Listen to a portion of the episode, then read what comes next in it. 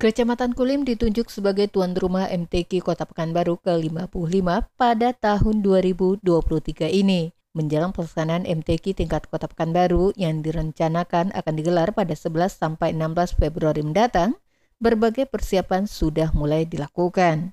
Disampaikan pejabat Sekda Pekanbaru Indra Pomi, lokasi MTQ akan dipusatkan di Masjid Raudatus Solihin yang berada di Jalan Bukit Barisan dan ada enam masjid sekitar yang akan dijadikan masjid pendukung untuk pelaksanaan cabang MTQ lainnya. Menjelang MTQ tingkat kota Pekanbaru digelar, dikatakan Indra, pelaksanaan MTQ tingkat kelurahan dan kecamatan juga harus segera tuntas. Kemarin kan kita dengan apa panitia pelaksana MTQ 2023 sudah meninjau lokasi. Jadi uh, kemarin Pak Wali Solihin. Raudatus Solihin.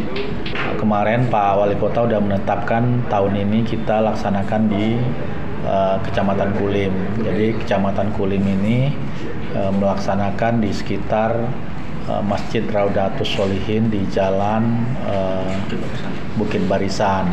Nah, nanti kita akan bangun astaka di sebelahnya, kemudian juga ada beberapa masjid di sekitar situ yang akan mendukung ya hmm. pelaksanaan dari MTQ ini.